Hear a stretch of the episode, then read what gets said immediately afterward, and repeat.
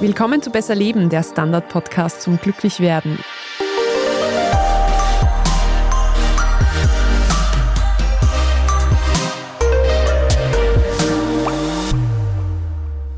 Ich bin Franziska Zeudel. Ich bin Martin Schauhuber. Und herzlich willkommen zum ersten Themenmonat der Besser Leben Geschichte. Es wird den ganzen Februar über um das Thema Freundschaft gehen, das wir uns aus ganz vielen verschiedenen Perspektiven anschauen werden. Genau, dieser ganze Monat hat seinen Ursprung in einer Folge, die wir jetzt schon vorigen Frühsommer aufgenommen haben, ist doch schon wieder ein bisschen her. Damals hat uns die Tanja Traxler aus der Wissenschaftsredaktion erklärt, damals zum Start von Rätsel der Wissenschaft kann man auch geschwind noch abonnieren, falls man es nicht schon tut. Und sie hat uns damals erklärt, dass das Allerwichtigste für ein gutes Leben Beziehungen sind. Also nochmal für alle, die die Folge damals vielleicht nicht gehört haben oder, oder schon vergessen. Ein bisschen vergessen ist ja doch schon ein bisschen her. Ich fasse zusammen, laut einer riesigen Studie von Harvard ist der größte Faktor für ein glückliches Leben, welche Beziehungen wir führen. Aber Beziehungen ist halt auch ein recht breiter Begriff. Also das reicht von Partnerschaft über Familie bis hin zu Freundschaft. Genau, ich habe nach dieser Folge damals viel über das Thema nachgedacht und ich habe mir dann gedacht, dass sich die meisten Menschen sehr viele Gedanken über diese eine große Beziehung, halt die Partnerschaft, die Liebesbeziehung machen. Aber dass Freundschaften eben auch extrem wichtig sind, weil sie die Mehrzahl der Beziehungen sind in den meisten Leben und wir darüber, glaube ich, oft weniger bewusst nachdenken, auch weniger bewusst daran arbeiten. Eben wenn jemand erfolglos PartnerIn sucht, dann machen die meisten Menschen was, um das zu ändern. Bei Freundschaften rennt das oft ein bisschen anders die sind halt da, die laufen halt irgendwie und das ist halt so. Und ich habe mir dann eben zuerst nur gedacht, wir sollten nur Erfolge nachschießen, weil es schadet eben auch nicht, wenn man überhaupt versteht, wie diese, diese wichtige Teil von Beziehungen, diese Freundschaften überhaupt funktionieren.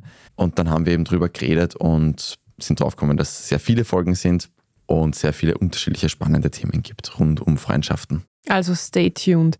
Ich glaube auch, man macht sich so viele Gedanken über Partnerschaft und auch über Familie, finde ich. Und Freundschaft hat man halt. Also wird auch nicht so definiert, wer jetzt Freund oder Freundin ist und wer nicht. Aber spannend, ich freue mich auf die Folge. Und Harvard hat damals eben auch Beziehungen recht allgemein angeschaut. Wenn wir das jetzt mal nur auf Freundschaften reduzieren, was wissen wir da?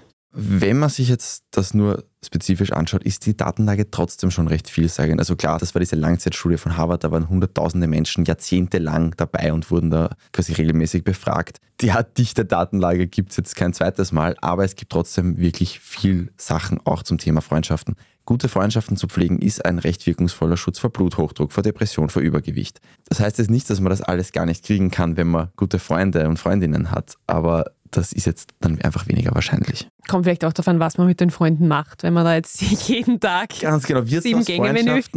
vielleicht schwierig bei manchen Themen. Tanja hat ja damals auch gemeint, dass das, was ausreichen ist, recht unterschiedlich sein kann. Ja, da ist sich die Psychologie generell recht einig darin, dass Qualität bei Freundschaften einfach viel wichtiger ist als Quantität also lieber einen richtig guten Freund als 100 Pseudo-Freunde, auf die man eh nicht zählen kann. Wissen wir eigentlich schon seit dem Kindergarten, oder? Speak for yourself. okay. Nein, ich war auch jetzt nie ein großer Freundessammler zum Zweck der Quantität. Es wundert mich jetzt. Aber nicht. es geht, also das Freundschaftsbuch, da hat schon jeder reinschreiben dürfen. Fix, fix, fix. Also da war es schon noch ein bisschen anders. also reicht es eigentlich, wenn ich mich nur auf den engsten Kreis konzentriere?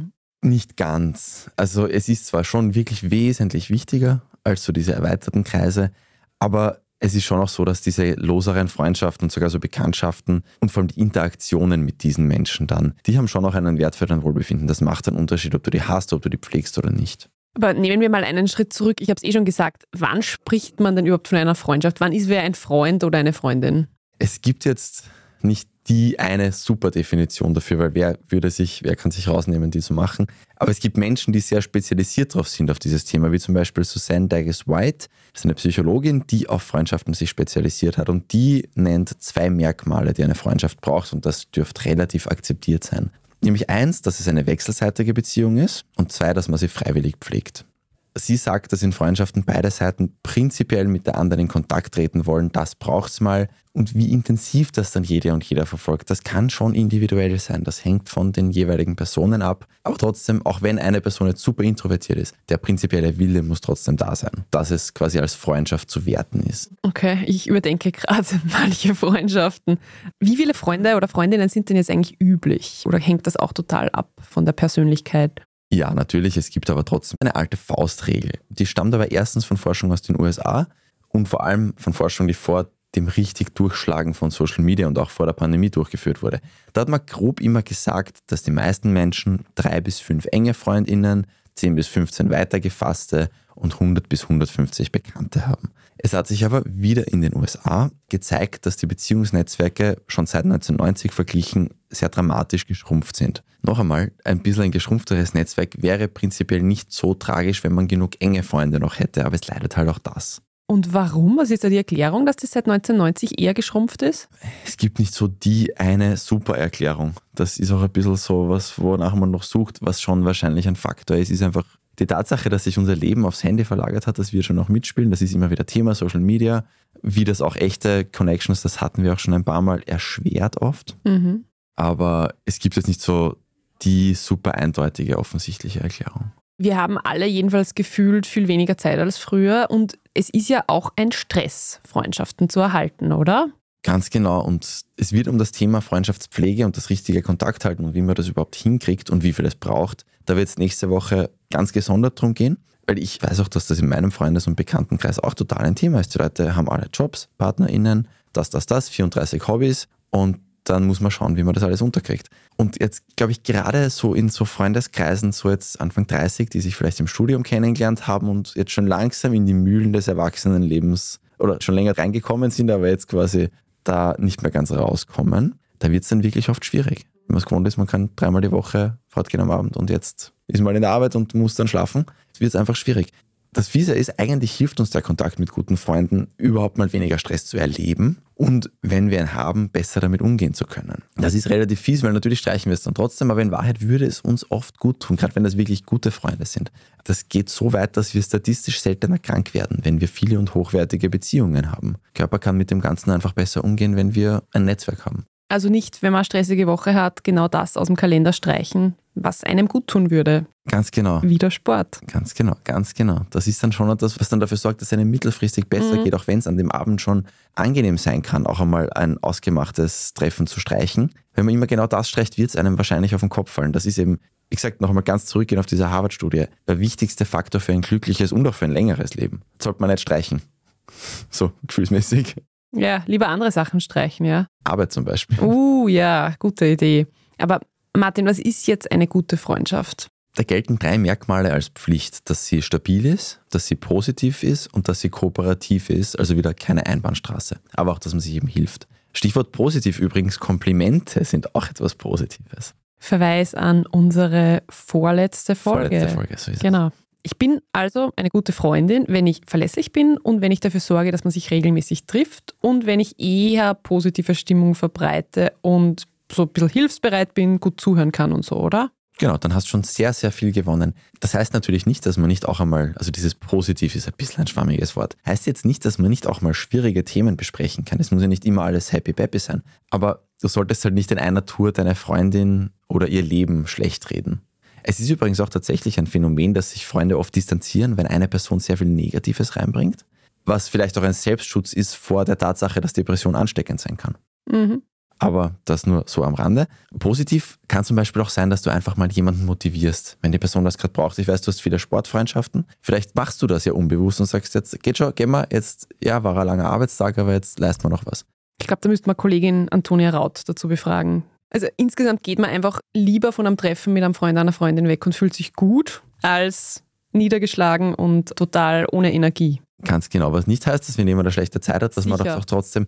Es gibt nämlich schon auch Sachen wie Verletzlichkeit. Verletzlichkeit wird sehr wohl geschätzt in einer Freundschaft. Aber das ist halt, verletzlich bist halt, ja, ist mir immer prinzipiell, aber dann sagst du vielleicht halt ein, zwei, dreimal, dass sich jetzt irgendwas sehr Schwieriges beschäftigt, aber du bist halt nicht immer jetzt alles ist scheiße und eigentlich zahlt es mich eh nicht jetzt mit dir hier sitzen. Ja, ist, schlechter Einstieg in ein Gespräch, würde ich sagen. Ja. ja. Zum Beispiel jetzt außer Verletzlichkeit, was noch auch gut wäre, aber jetzt nicht unbedingt so super verpflichtend sein muss. Ehrlichkeit, Humor, gutes Zuhören, oder auch Verlässlichkeit eben. Und Verlässlichkeit jetzt nicht nur was so, dass man schafft, dass man alle zwei Wochen sich sieht, sondern auch, dass ich halt nicht absag am Tag vor dem Umzug, wenn ich versprochen habe, ich helfe Kisten tragen. Mhm. Mit gutem Grund geht natürlich alles und da ist auch gut, gut zu kommunizieren. Dann das hatten wir beim Nein sagen auch. Wenn du Nein sagst und einen guten Grund hast, ruhig dazu sagen. Aber wenn es dich halt einfach nicht gefreut, schwierig. Standard-Podcasts gibt es ja wirklich schon zu jedem Thema. Also fast jedem. True Crime. Thema des Tages. Lohnt sich das? Inside Austria. Serienreif. Besser leben. Rätsel der Wissenschaft. Edition Zukunft. Und, und, und. Aber nicht jeder hat die Zeit, das alles zu hören. Und manchmal möchte man sich einfach nur ein paar Minuten beschallen lassen. Ich bin Scholt Wilhelm. Und ich bin Margit Ehrenhöfer. Ab sofort bringen wir auch Highlights unserer Podcasts. Für zwischendurch, wenn mal weniger Zeit ist. Diese kurzen Ausschnitte nennen wir Shorts. So wie eine kurze Hose. Oder eine kurze Geschichte. Okay. Und Shorts vom Standard finden Sie jetzt überall, wo es Podcasts gibt.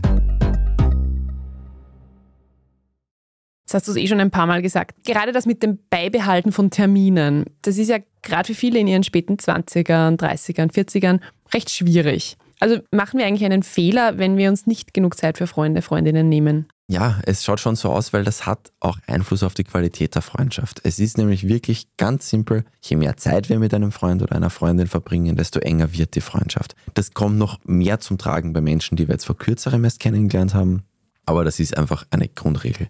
Und es verleitet vielleicht zu Absagen, dass wir die Folgen der Absage ja nicht sofort spüren. Oft ist man ja dann erleichtert, man freut sich, cool, freier Abend.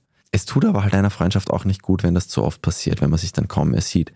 Und wie gesagt, ich muss das schon nochmal sagen, wir hatten das ja auch beim Thema Nein sagen, man kann und soll schon mal etwas auslassen, wenn man die Kraft gerade nicht hat. Es bringt dir auch nichts, wenn du dich dann hinschleppst und dann bist du eben so negativ. Und wenn es dich selber nicht freut, ja. Aber gerade introvertierte Menschen müssen das eben immer wieder und gerade wenn du mit extrovertierten Menschen befreundet bist, also die Wörter werden ja oft falsch interpretiert, aber im Prinzip geht es darum, dass introvertierte Menschen Energie verbrauchen mit anderen Menschen und extrovertierte Energie sich holen, wenn sie mit anderen Menschen was machen. Und das ist dann natürlich blöd, wenn beide ganzen Tag in der Arbeit sind, mit Menschen zu tun haben, dann haben die ein anderes Energielevel. Was nicht heißt, dass nicht gerade bei introvertierten Menschen da eine sehr vertraute Person eine Ausnahme sein kann. Dass die auch mit denen quasi sich Energie holen können. Aber gut, gerade wenn zwei solche Leute befreundet sind und der extrovertierten Person vielleicht die Empathie fehlt für die Lage der anderen, dann kann das natürlich auch leicht zu Reibung führen, weil natürlich der Introvertierte dann öfters einfach nicht mehr kann und kurzfristig absagt. Aber wenn man jetzt merkt, dass eine eigentlich schöne Freundschaft immer loser wird, kann man sich auch mal zurücklehnen und ganz ehrlich überlegen, ob man die Zeit wirklich nicht hat oder ob man sie vielleicht einfach nicht gewillt ist zu investieren oder vielleicht eigentlich lieber die Zeit woanders streichen wird und dafür sorgen wird, dass diese Freundschaft wirklich gesund bleibt, erhalten bleibt. Es ist ja schön dann, wenn man sich trifft, dass man auch regelmäßig diese Freude des Treffens hat. Und wenn es nicht anders geht, dann muss man sich vielleicht ein paar Wochen im Vorhinein ausmachen. Das wollen viele Leute nicht gern, aber manchmal ist es halt einfach nötig. Und ja, im Persontreffen ist schon das Nonplusultra, das sagt auch die Psychologie, aber man kann dann schon nochmal telefonieren zur äußersten Not. Ich glaube, auf Videotelefonie hat ja eigentlich keiner mehr Lust nach Corona. Wenn es halt anders gar nicht geht, gerade wenn es dann über mehrere Landesgrenzen gehen muss, ja, mei. Es könnte natürlich auch sein, dass man so beim Nachdenken draufkommt, eigentlich ist es mir gar nicht mehr so wichtig und daher an dieser Stelle ein Verweis auf eine weitere Folge in unserem Freundschaftsmonat. Wie beendet man dann eigentlich eine Freundschaft auch? Lässt man es auslaufen oder macht man Schluss? Das kommt dann übernächste Woche. Genau. Also ich würde mir ja denken, dass man doch innerlich recht gut weiß, was für einen gut ist. Und wenn man Freundschaften halt gerade schleifen lässt, dann passt es vielleicht gerade auch in dieser Situation in meinem Leben, oder?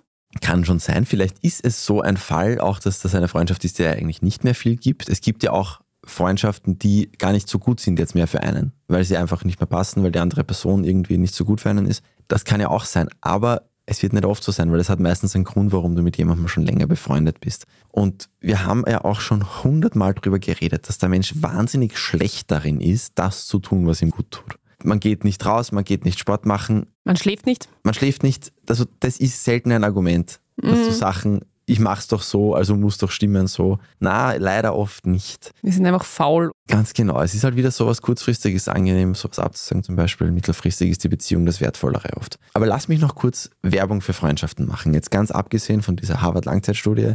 Keine oder schwache soziale Bindungen. Die sind laut einer großen Meta-Analyse für die Lebenserwartung schlechter als 20 Zigaretten am Tag. Und wir hatten das vor kurzem, wie unfassbar grässlich 20 Zigaretten am Tag sind. Aber es ist einfach extrem wichtig. Und klar, soziale Bindungen sind nicht nur Freundschaften. Eh. Und bei vielen Menschen fängt da zum Beispiel auch die Familie schon sehr viel ab. Aber halt nicht bei allen oder nicht bei den meisten, würde ich behaupten. Ich glaube schon, dass bei uns viele Menschen auch absolut angewiesen auf Freundschaften sind. Allerwenigsten haben so ein enges Familiennetz plus dann Partnerin, Partner vielleicht noch. Ja, Freundschaften verändern sogar auf sehr vielen Ebenen nicht nur wie es uns geht, sondern sogar wie wir die Realität wahrnehmen. Und wie ich das gelesen habe, habe ich mir schon gedacht, das ist schon recht bemerkenswert. Also wir schätzen zum Beispiel eine Steigung beim Spazierengehen niedriger ein, wenn wir gemeinsam mit einem Freund, einer Freundin gehen, als wenn wir alleine sind. Wir haben einen messbar niedrigeren Blutdruck, wenn wir jetzt einer guten Freundin etwas erzählen, als wenn jetzt wir das irgendwem erzählen. Und wir haben bei schwierigen Aufgaben einen niedrigeren Puls, wenn ein Freund neben uns sitzt. Da geht es nicht darum, dass uns die Person hilft. Wir dürfen die nicht einmal fragen um Rat. Einfach die Tatsache, dass die Person neben uns sitzt, sorgt schon für den niedrigeren Puls. Freundschaft ist was sehr Mächtiges. An dieser Stelle breche ich jetzt einfach mal eine Lanze dafür, gemeinsam ins Fitnessstudio zu gehen, wenn es dann offenbar leichter fällt. Ja, gut, das ist ja sowieso ein eigenes Kapitel Motivation. Wie dich Freundinnen Mhm. und Freunde motivieren können, das ist ja riesig. Aber angenommen, es ist jetzt vielleicht schon zu spät und die meisten meiner Freundschaften sind versandet und ich will jetzt aber wieder, nachdem ich den Podcast gehört habe, Freundinnen und Freunde finden. Wie findet man Freunde? Kann man das planen, erzwingen? In der Schule war es so einfach, finde ich. Also da ist man nebeneinander gesessen und irgendwann war man dann befreundet. Wie funktioniert das später im Leben? Ja, die räumliche Nähe ist tatsächlich ein sehr großer Faktor. Und jetzt nicht nur, weil wir uns dann zu den Leuten setzen, die uns irgendwie sympathisch schon sind. Also ein Psychologieprofessor an der Uni Mainz hat das mal recht simpel getestet. Der hat StudienanfängerInnen in der ersten Vorlesung am Platz zugewiesen, also nicht irgendwie Sympathien. Na. Und ein Jahr später hat er sich angeschaut, wer mit wem befreundet war. Und die Leute, die nah beieinander gesessen sind, waren ein Jahr später enger befreundet. Also man könnte es auch sagen, Menschen sind einfach doch, auch wenn man oft das Gegenteil denkt, grundsätzlich leibernd. Und es reicht einfach neben jemandem zu sitzen, um da drauf zu kommen, dass das irgendwie ein cooler Mensch ist und man kommt ins Gespräch. Aber es ist die räumliche Nähe schon wirklich ein großer Faktor. Kann ich bestätigen, meine erste Anglistik-Vorlesung, Herbst 2006, ist heute noch eine meiner besten Freundinnen, die neben mir gesessen ist. 2016 meinst du? Entschuldigung, ja, 2016. Das äh, habe ich mich jetzt vertan. Ziffernsturz. Aber es heißt, es ist auch Zufall und Glück dabei. Ganz genau. Ich meine, man wird sich dann durch die Freundschaft sowieso ähnlicher und passt dann eh besser zusammen als noch beim Kennenlernen. Es gleichen sich unter FreundInnen sogar die Hirnwellen an. Das habe ich sehr spannend gefunden. Und zu dem vorher, wenn ich jetzt mehr Freunde suchen will, man kann es vielleicht nicht erzwingen, aber man kann es einfach schon wirklich durch Anwesenheit sehr begünstigen. Aber wie man Freunde findet, das kommt dann in drei Wochen. Das ist Teil 4 unseres Themenmonats. Da gibt es dann ganz, ganz viele Möglichkeiten, vor allem auch als Erwachsener Freunde zu finden, weil es wird ja wirklich messbar schwieriger nach Schule und Studium. Ja. Und wenn ich mir jetzt denke, dass so eine Zufallsfreundschaft dann gar nicht mehr so gut für mich ist, haben wir schon gesagt, dann Ganz genau, Freundschaften verändern sich und Menschen leben sich auseinander. Es kann auch das Richtige sein, da werden wir dann in zwei Wochen in aller Tiefe drüber reden. Das wird dann deine Aufgabe sein. ich freue mich schon. Bin schon sehr gespannt. Ich hoffe, bis dahin kündigen wir du und Selina nicht die Freundschaft. Vielleicht danach, wenn wir dann wissen, wie es geht. Also viele, viele, viele spannende Themen in den kommenden Wochen. Ich freue mich total drauf. Und wenn ihr sie nicht verpassen wollt, wenn ihr wissen wollt, wie man toxische Freundinnen erkennt, was man tun sollte, dann abonniert uns am besten auf Apple Podcasts, Spotify oder wo auch immer. Wenn euch die Folge gefallen hat, wenn ihr Input für uns habt, wir freuen uns über ein E-Mail an besserleben.standard.at. Wir freuen uns natürlich über eine 5-Sterne-Bewertung. Und am besten, ihr macht euch jetzt gleich mal ein Treffen mit Freundinnen oder Freunden aus, die ihr schon lange nicht gesehen habt, würde ich sagen, oder? Und erzählt dann von dem Podcast. Genau. Man kann den Link auch via WhatsApp verschicken und dazu schreiben, hey, mit dir möchte ich eigentlich unbedingt wieder mehr Zeit verbringen. Und keine Ahnung, ich habe gerade meinen Job gekündigt, dass das möglich ist. Das wäre vielleicht ein bisschen übertrieben. Aber manchmal nötig, ich weiß es nicht. Ich würde es total nett finden, wem den Link zum Podcast zu schicken und zu sagen, da habe ich an dich denken müssen. Wie geht's dir eigentlich? Das könnte aber auch passive-aggressive Was? kommen. Okay. Ich glaube, ein bisschen netter noch vielleicht. Da habe ich dran denken müssen, dass ich dich gerne wieder öfters sehen will. Okay. Tipps für die Formulierung von WhatsApp-Nachrichten bitte auch von uns abholen. Das war Besser Leben, der Standard-Podcast zum Glücklichwerden. Ich bin Franziska Zeudel Ich bin Martin Schauhuber. und produziert wurde die Folge von Christoph Neuwirth. Ciao. Bis nächste Woche.